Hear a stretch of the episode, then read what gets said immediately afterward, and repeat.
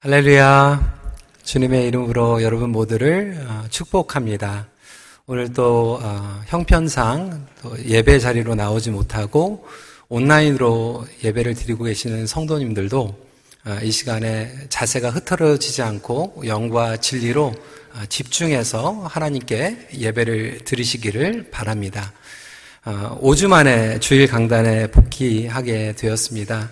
그동안 여러분들께서 또 기도 해주셔서 아, 아주 의미 있는 시간들을 보냈고요.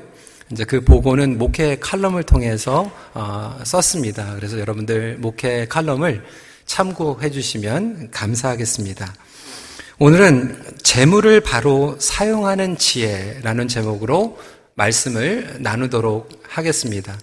어, 영어 제목은 조금 뉘앙스가 다릅니다. Pleasing God through Finance라고 하는 제목입니다. 하나님의 관심은 우리가 재물을 많이 모으는 것보다 바로 사용하는 데 있습니다. 여러분, 어떤 분들은 극단적으로 생각을 해서 재물이 악하다라고 생각하십니다.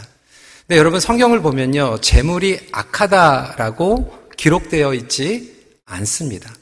이 재물을 우상으로 삼을 때 그것을 악하다라고 말하고 있습니다. 예수님은 부자가 아니셨지만 어, 제자 중에 부자였던 사람들이 있습니다. 그리고 예수님의 사역을 재정적으로 후원했던 그런 사람들이 있습니다. 예를 들어서 아리마대 부자 요셉. 성경은 굉장히 의도적으로 요셉이라고 얘기하지 않고 아리마대 부자, rich man 조셉이라고 소개를 하고 있죠. 그럼에도 불구하고 우리의 삶 가운데에서 재물이 우상이 될 때가 있죠. 하나님께서 우리에게 재물을 주시는 것은 우상이 아니라 도구입니다. 그런데 이것이 파이널 목표가 되면 우상이 되죠. 여러분들에게는 재물이 우상입니까? 도구입니까? 10중 8구 이곳에 있는 분들은 아, 재물이 우상되기를 원치 않죠. 도구로 사용하길 원합니다. 하나님께서 주신 축복 가운데에서 돈을 잘 버는 것 중요합니다. 그리고 돈을 잘 사용해야 합니다. 제가 예전에 우리 EM 우리 청년들하고 선교지를 많이 다녔어요. 선교지를 다니면 정말 우리 선교사님들 많이 도와줘야 돼요. 우리 선교사님 자녀들도 도와줘야 되고 해야 될 일들이 얼마나 많이 있는지 몰라요. 그래서 우리 이세 전문 직종을 가지고 있는 친구들에게 그렇게 도전했어요. 돈 잘 벌었으면 좋겠다. 그리고 잘 썼으면 좋겠다. 하나님께서는 우리의 재물을 사용하십니다. 그런데 조금만 잘못하면 우리 청년들 돈 때문에 공부하고 돈 때문에 직장 가고 돈 때문에 모든 decision making을 하기도 너무나도 쉬워요. 심지어는 교회에서도 마찬가지입니다. 하나님께서 교회에 재정을 주신 것은 하나님 나라의 확장을 이루기 위해서 허락해 주시는 거죠. 그런데 때로는 이 재정이 우리의 final 목표가 될 수 있고 재정 때문에 하고 재정 때문에 못하는 그런 일들도 일어나게 됩니다. 그러니까 이 경계선이 확실치 않게 변할 때가 많다라고 하는 거예요. 그러면 어떻게 하면 이 재물을 우상으로 삼지 않고 도구로 사용할 수 있을까요? 어떻게 분별할 수 있을까요? 오늘 내용은 예수님의 비유입니다. 그런데 하필이면 예수님의 비의, 비유 가운데서도 가장 이해하기 어려운, 손꼽아서 첫 번째, 두 번째로 가장 어려운 비유입니다. 왜 예수님께서는 이렇게 이해하기 어려운 비유로 우리에게 말씀하셨을까요? 오늘 본문으로 들어가면 주인의 소유를 낭비하는 한 청지기가 있었습니다. 근데 이 청지기는 그냥 보통 인플로이가 아니에요. 굉장히 높은 사람이었어요. 상당한 권한을 그리고 영향력을 가지고 있었어요. 오늘 본문을 보니까 기름 백말, 밀 백석을 개인 권한으로 막 왔다 갔다 할 수 있는 움직일 수 있는 사람이었어요. 기름 백말 그러면 여러분 감이 안 오시죠? 근데 주석을 보면요. 기름 100마리 천 데나리온의 가치를 가지고 있었어요. 데나리온은 뭐냐면 보통 사람들이 하루 종일 일해서 벌을 수 있는 돈이에요. 그러니까 천 데나리온 그러면 보통 사람들의 3년의 연봉에 해당하는 값어치입니다. 밀 백 석도 마찬가지로 천 데나리온 가치를 가지고 있었어요. 그런데 이천 데나리온을 막 주무를 수 있는 위치, 빚을 탕감해 줄 수 있는 자리, 그래서 은행에 가서도요, mortgage 브로커, mortgage 매니저가 아니라 head office에 뭐 Royal Bank CIBC의 VP에 mortgage section의 VP 정도 되는 거예요. 마음대로 바꿀 수 있는 이자율도 막 여러분들에게 깎아줄 수 있는 자리예요. 그런데 그가 주인의 돈을 자기 이익대로 마음대로 사용하는 것을 주인이 알게 됩니다. 2절 말씀입니다. 주인이 그를 불러 이르되 내가 내게 대하여 들은 이 말이 어찌 됨이냐? 내가 보던 일을 세마라 청지기 직무를 계속하지 못하리라 하니. 쉽게 얘기하면 you're fire.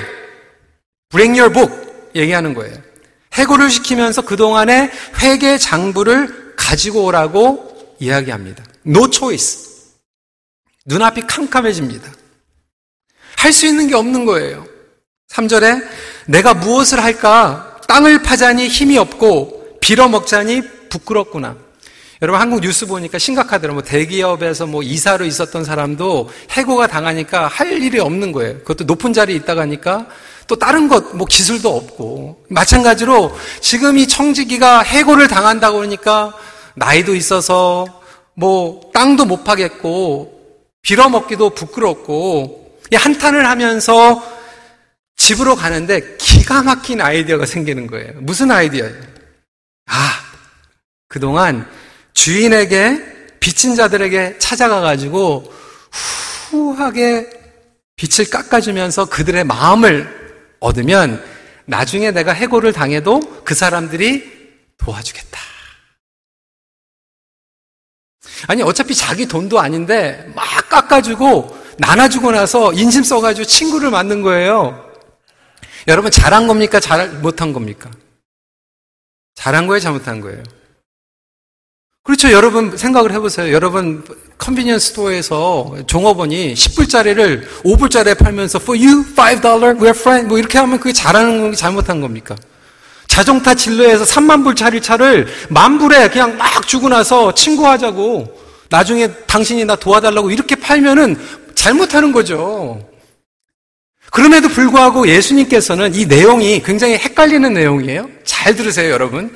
괜히 여러분 직원들이 또 이거 보고 나서 막 깎아주고 이러면 안 되는 거예요. 이게 무슨 내용인가? 왜 예수님께서 칭찬을 하셨을까? 뭐를 배워야 되는 건가? 8절에 보니까 이 옳지 않은 청지기가 이를 지혜 있게 하였으므로 칭찬하였으니 과연 예수님의 청중들로 말미암아 이렇게 마음대로 막 해프게 낭비하고 깎아주고 막 건네주고 그러면서 말씀하시는 게 아니죠. 보통 크리스천들은 무책임하게 이 대목을 해석합니다. 아, 어차피 우리가 가진 건 우리 게 아니니까 막 나눠주자. 마음대로 쓰자. 어차피 하나님 거니까. 여러분, 예수님께서 그렇게 간단하게 유치한, 시시한 해석을 주시려고 어려운 비유를 만드신 건 아닐 거예요. 그렇다면 우리가 오늘 이 말씀을 통하여서 배워야 할 지혜는 무엇인가? 세 가지로 나누길 원합니다. 첫 번째로 잘못을 인정하고 즉각 반응하는 것이 지혜입니다. 첫 번째로 우리가 배워야 할 것은 이 청지기는 최소한 자기가 그동안 잘못했다라고 하는 것을 인정합니다. 그리고 즉시 반응합니다. 주인은 이미 청지기를 해고하기로 결정했어요. 그리고 그 마음이 변하지 않는 것을 알고 있었어요. 그는 변하지 않는 현실 가운데서 변명하지 않았고 원망하지 않았어요. 그리고 자기 밑에 있는 직원들에게 탓을 돌리지도 않았어요. 그는 하지 못하는 것은 인정하되 자기가 할 수 있는 최대한의 반응하고 나아갔다라고 하는 거예요. 네, 여러분, 너무나도 안타깝게 우리가 예수를 믿는다고 하면서 하나님께서 우리에게 잘못한 것, 연약한 것들을 보여주실 때 오히려 예수 믿는 사람들이 환경을 탓하고 다른 사람들을 핑계하고 원망할 때가 얼마나 많은지 몰라요. 완벽한 사람은 없습니다. 우리는 죄인이에요. 연약해요. 하지만 하나님께서 우리에게 이 어려운 말씀을 주셨을 때 그것을 최소한 인정하고 회개하고 반응하는 것이 지혜입니다. 그리고 그 대가를 받아들이는 것이 중요하죠. 이 청지기는 잘못된 방법으로 남의 것을 빼앗고 이득을 취했습니다. 하물며 그 악한 종도 회개하고 돌려놓는데 예수님께서 이 비유를 말씀하시면서 대상은 누구였냐면 그 당시의 종교인들이었어요. 바리새인들이었어요. 신학적으로 교리로 종교 생활은 열심히 하고 있는데 아무리 하나님께서 말씀하셔도 그것을 받아들이지 않는 거, 고집하는 거, 강박한 거예요.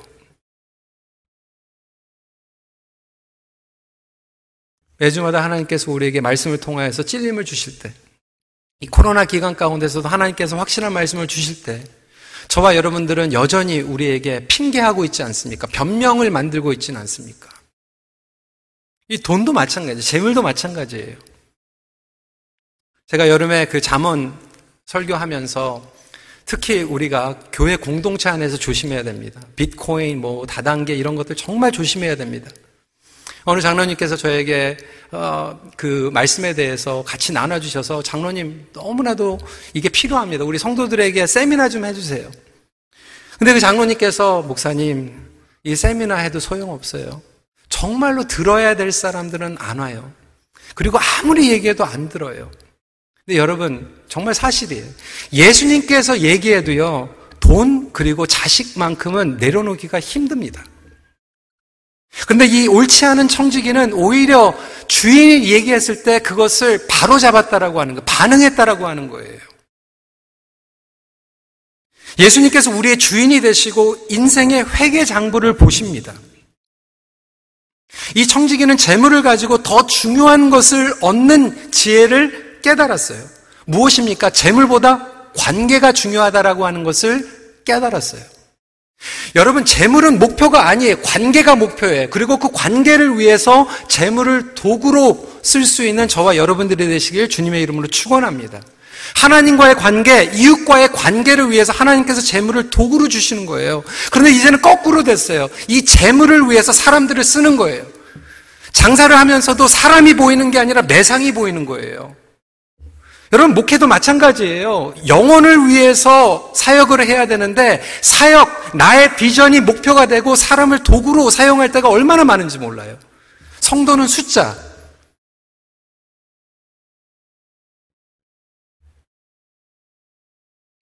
이 재물이 우상이 되다 보니까 관계가 다 망가져 버리는 거예요. 구절 말씀에 내가 너에게 말하노니 불의의 재물로 친구를 사귀라. Relationship first. 그리하면 그 재물이 없어질 때에 그들이 너희를 영주할 처소로 영접하리라. 성도 여러분, 저와 여러분들은 얼마만큼 우리가 가지고 있는 재물뿐만이 아니라 은사와 시간과 여러 가지를 통하여서 관계에 투자하고 있습니까? 미래를 바라보고 종말적인 신앙을 회복하시길 주님의 이름으로 도전합니다. 그리고 그 입술의 고백으로 살아가기를 소원합니다. 두 번째 포인트입니다. 빼앗기기 전에 베푸는 것이 지혜입니다. 여러분, 우리가 가지고 있는 것들은 결국 다 사라지죠. 아무리 잘 관리해도 우리 자녀들에게 물려줘도 자녀 세대 되면 또 사라지는 것들 얼마나 많습니까? 근데 이 청지기는 미래만 직시한 것이 아니라 자기가 할 수 있는 것들을 판단했는데 해고당하는 것은 바꿀 수 없어요. 하지만 해고 당하기 전에 나누는 것은 할 수 있었어요. 여러분 이것을 이해하는데 말씀을 더 자세히 살펴볼 필요가 있습니다. 이 청지기는 주인의 돈을 빼간 게 아니에요. 이게 무슨 얘기인가? 이 커멘테이터를, 커멘테이터를 보면, 주석을 보면 어떤 설명을 하고 있냐면, 그 당시에 주인의 거를 뭐 10불짜리를 5불에 팔고, 뭐 3만 불짜리 만 불에 팔고, 뭐 이런 게 아니라, 정말로 돈이 없어서 굶어 죽게 되어 있는 어려운 가운데 있는 사람들이 돈을 빌리러 왔을 때 주인의 마음은 그들을 통하여서 고리 대금으로 돈을 벌려고 하는 목적이 아니었어요. 도와주기 위한 목적이었고 임시적으로 빌려주기 위한 목적을 가지고 있었는데 이 매니저가 고리 대금을 붙여 가지고 이익을 얻은 거예요. 이자율이 없는데 5% 10% 이자율을 붙여가지고 그 이자는 자기가 다 가져가 버린 거예요. 돈을 빌린 사람들은 여러분 어떤 생각을 했을까요?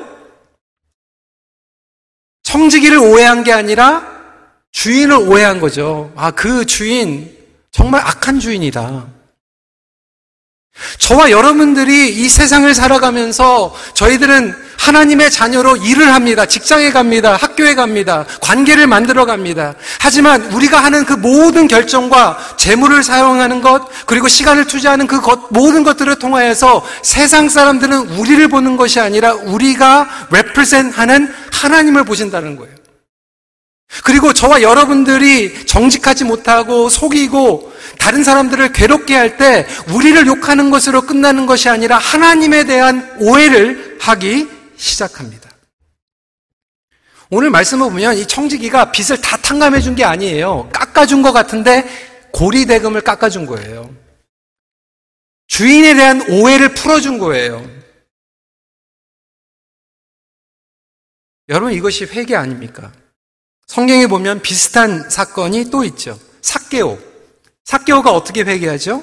누가 보면 19장 8절 말씀입니다. 주여 보시옵소서 내 소유의 절반을 가난한 자들에게 주겠사오며 만일 누구의 것을 속여 빼앗은 일이 있으면 내 갑절이나 갚겠나이다. 소유를 다 바치면 바치지 왜 반을 바칠까요? 왜? 반은 이자부터 가지고 번 거거든요. 네 배나 갚는다라고 하는 것은 이자율을 네 배를 더 받은 거거든요. 이 사기오의 진정한 회개를 보면서 구원이 임했다라고 예수님께서는 말씀하십니다. 여러분 이것은 단순히 행위 차원이 아니에요. 사개오는 그 순간 사람이 사람으로 보이는 거예요. 나눠지는 이유는요, 의무감으로 나눠준 게 아니라 사람이 사람으로 보이다 보니까 나눠주기 시작합니다. 베푸는 대상이 보이는 거예요. 인격체로 보이는 거예요. 대상으로 보이는 거예요. 그전에는 이득이 목적이었고 사람이 도구였는데 이제는 사람이 목적이고 재물이 도구가 되는 거죠. 원위치가 된 거죠. 여러분 이것은 예수님께서 물질로만 제한시키는 것이 아닙니다. 여러분들 시간도 마찬가지예요. 그리고 제한된 기간에 우리에게 주신 영향력도 있어요. 하나님께서는 저에게 지금 큰빛교회를 목회하면서 언젠가는 이 시간이 지나가겠지만 이 시간에 무엇을 하는가? 어떻게 나눠줄 수 있는가? 어떻게 블레싱이 될 수 있는가? 여러분들이 학교에 있으면서 아니면 매니저에 있으면서 비즈니스를 하면서 그 시간 동안 어떻게 그것을 가지고 잘 나눠줄 수 있는가에 최고의 관심을 가지고 계십니다.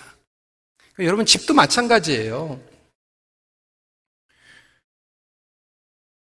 크리스천이 뭐 좋은 집에 사는 것 잘못된 거 아닙니다. 그런데 문제는 뭐냐면 그 집에서 살아가면서 사람들을 호스트하고 블레싱이 되고 다른 사람들을 섬기고 그러면 블레싱이 되는 거예요.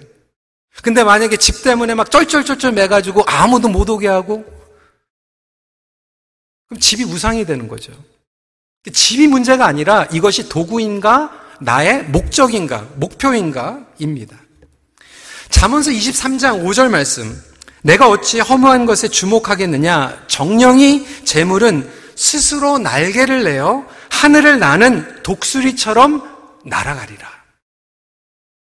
돈이 독수리처럼 날아가 언젠가는 사라져 버리기 때문에 있을 때 나눠주라는 거예요. 예, 그리고 생각해 보니까 여러분 그 사진에 있는데 US 달러 빌 보시면 뒤에 뭐가 있어요? 독수리 날아가는 거예요. 근데 캐나다 돈은 이 독수리가 없어요. 어차피 정부로 다 가기 때문에 근데 그동안 주인에 대한 잘못된 생각을 가지고 있었던 차용자들은 이제 주인에 대한 오해가 풀리기 시작합니다. 그래서 잘했다라고 하는 거예요. 주인의 돈 빼돌린 게 아니라 주인에 대한 오해를 풀어준 거예요. 그러니까 저와 여러분들의 사명은 뭐냐면 하나님께서 주신 재물과 시간과 이 모든 자원들을 통하여서 밖에 나가서 하나님과의 관계 그리고 이웃과의 관계를 통해서 쓰고 하나님에 대해서 온전히 알아갈 수 있도록 우리가 베푸는 거예요. 근데 여러분 잘 베푸면요 하나님께서 또 채워주세요. 여러분 잘 받고 잘 나눠주시길 주님의 이름으로 축원합니다. 이 크리스천 life라고 하는 것은요 막히는 것이 아니라 받고 나눠주고 또 잘 나눠주면 또 받고 이 circulation이 되는 거예요. 이 circulation이 되지 않으면 축적의 노예가 됩니다. Slave of accumulation. 얼마나 많은 그리스도인들이 축적의 노예로 살아갑니까? 그러니까 잘 받으세요. 잘 받, 는 것으로 끝나는 게 아니라 나누세요. 리처 퍼스터는 이렇게 얘기합니다. It is quite possible to tithe and at the same time oppress the poor and needy. 열심히 11조 하면서 한편으로 가난한 자나 약자를 억압하는 일이 얼마든지 가능하다. 하나님께서 그런 11조 원하지 않으세요. 다른 사람들에게 피눈물 나게 하면서 그거 11조 하면 하나님께서 기뻐하시요 절대로 안 그래요. 잘 받아야 돼요. 하나님 기뻐하시는 마음으로 방법으로 받으시고 또 나눠주세요. 어떤 분들은 받지도 못하고 나눠주지도 못하고 꽉 막혀 있는 신앙생활을 할 때가 얼마나 많은지 몰라요. 막 네포는 그대의 마음에 고요가 머물기로라는 책에서 이렇게 얘기합니다. 누군가 준 것을 받아들이는 것은 확실히 아무런 문제가 없다. 하지만 취하는데 익숙해져 쌓아두기만 하면 들음을 멈추게 된다. 둘 사이의 불균형이 자신과 주변을 오염시킨다. 그러므로 그저 취하고 습득하기만 하지 말고 받음의 역량을 키워서 자신에게 주어진 생명력을 나누는 사람이 되어야 한다. 저장고보다는 도강과 같은 존재가 될 수 있도록 경계를 늦추지 말아야 한다. 저는 우리 교회 청년들, 우리 어르신들, 우리 모두가 이러한 도구가 되시길 주님의 이름으로 축원합니다. 그러니까 내가 어떤 자리에 있을 때 여러분 그 자리, 뭐 재정, 그게 목표가 되면 안 돼. 그걸 가지고 친구들 많이 만드세요. 그리고 흘려보내세요. 은혜 주실 때 잘 받으세요. 그 받은 것을 나누지 못해서 하나님의 영광을 가리고 막고 있는 부분들이 있다라면 오늘 결단하는 시간이 되면 좋겠습니다. 마지막 포인트입니다. 세상을 통하여 얻는 것이 지혜입니다. learning posture입니다. 여러분, 이 청지기가 뭐를 그렇게 잘했습니까? 그런데 예수님께서 칭찬하시는 이유는 그거예요. 아까도 말씀드렸지만 할 수 있는 것, 할 수 없는 것은 그냥 놔두고 할 수 있는 것을 최대한 하는 지혜예요. 그것을 세상에서도 배울 필요가 있다라고 말씀하십니다. 돈만이 아니죠. 이 세상 사람들이 빛의 자녀들보다 더 슬기롭게 행동을 하는 부분들이 있어요. 그리고 제자들도 그걸 배워야 돼요. 8절 말씀입니다. 주인이 옳지 않은 청지기가 이를 지혜 있게 하였으므로 칭찬하였으니 이 세대의 아들들이 자기 시대에 있어서는 빛의 아들들보다 더 지혜로움이니라. 심지어는 영적이 아는 사람들에게도 배워야 될 것은 배워라는 얘기예요. 제가 여러분들에게 질문하겠습니다. 제가 아주 큰 병에 걸렸어요. 심각한 병이에요. 수술을 받아야 돼요. Life and death. 죽을 수도 있는 병이에요. 수술을 받아야 돼요. 우리 앞에 유지사님 네 분 계시는데 수술하는 의사가 이제 두 분이 이렇게 계신 거예요. 근데 한 분은 기도 많이 하시는 분이에요. 근데 실력이 없는 의사예요. 한 분은 교회 안 다니셔. 근데 캐나다에서 최고의 수술. 제가 수술을 받으면 누구한테 갈까요? 저는 당연히 수술 잘하는, 그러니까 기도 열심히 하는 분들, 하는데는 제가 집사님 기도해 주세요. 그리고 이제 저는 제가 세속적인 사람입니까? 예수님께서 말씀하시는 게 배우라는 거예요.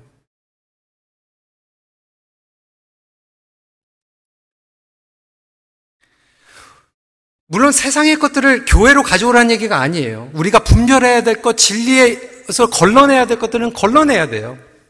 그러면서도 우리는 이 세상에서 정말로 배워야 될 것들은 배워야 된다라고 하는 거예요. 이 팬데믹 가운데서도 여러분 그렇지 않습니까?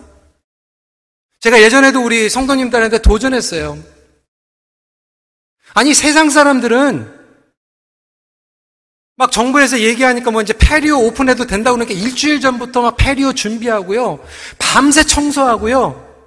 새벽같이 일어나가지고 일하고 할 수 있는 것 어떻게든지 해보려고 하는데 우리는 예수님 믿는다고 하고 할 거는 다 누리면서도 신앙에 있어서는 그 적극적으로 하지 못하는 부분들이 얼마나 많이 있습니까?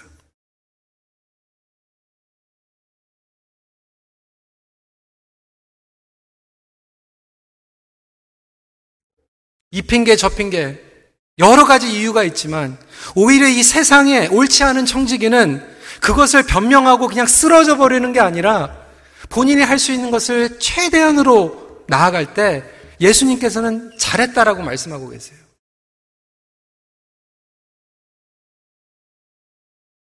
심지어는 해고를 당했는데.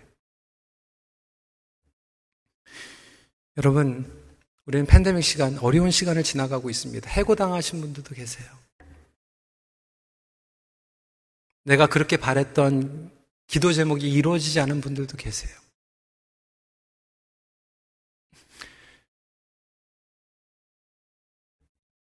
이 악한 정도 하나님을 믿지 않는 사람도 해고를 당했는데도 본인이 할 수 있는 것들을 위해서 다시 일어나서 무언가를 하고 있는데 우리는 예수님이 전부 예수님께서 우리에게 소망 되시고 예수님께서 우리에게 힘 주신다고 얘기하면서도 그 하나 무너졌을 때 아무것도 하지 못하고 무기력하게 다 놔버린다라면 우리의 신앙에는 어떠한 능력이 있습니까?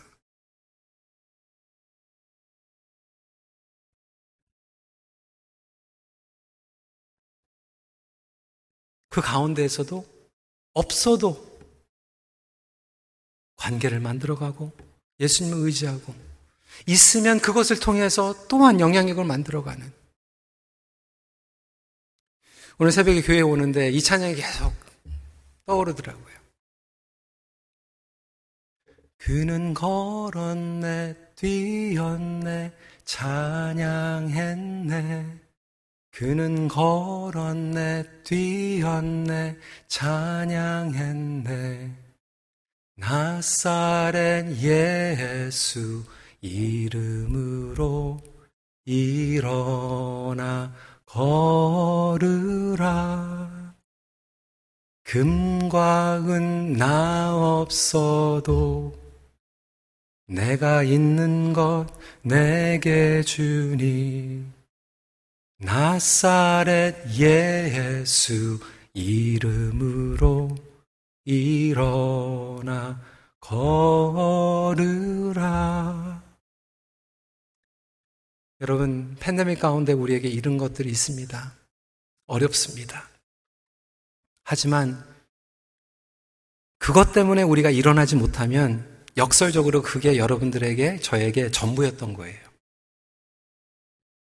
그럼에도 불구하고 일어날 수 있다라면 예수님이 우리의 전부 되심을 믿으시기 바랍니다. 말씀을 마칩니다. 재물에 다스림을 받지 말고 오히려 다스리는 자로 살아가십시오. 같이 기도하겠습니다.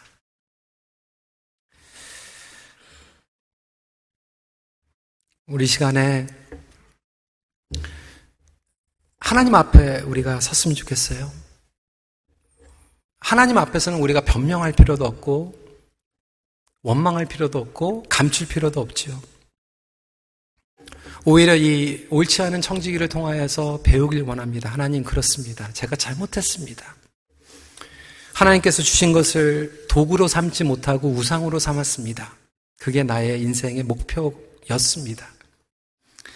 하지만 이 시간에 주님께서 말씀을 통해서 보여주실 때 더 이상 변명하지 않습니다. 이제 결단하길 원합니다. 하나님, 그것들을 바로 사용할 수 있는 성령의 능력을 주시고 축복을 흘려내 보낼 수 있는 하나님의 사람이 되게 하여 주시옵소서.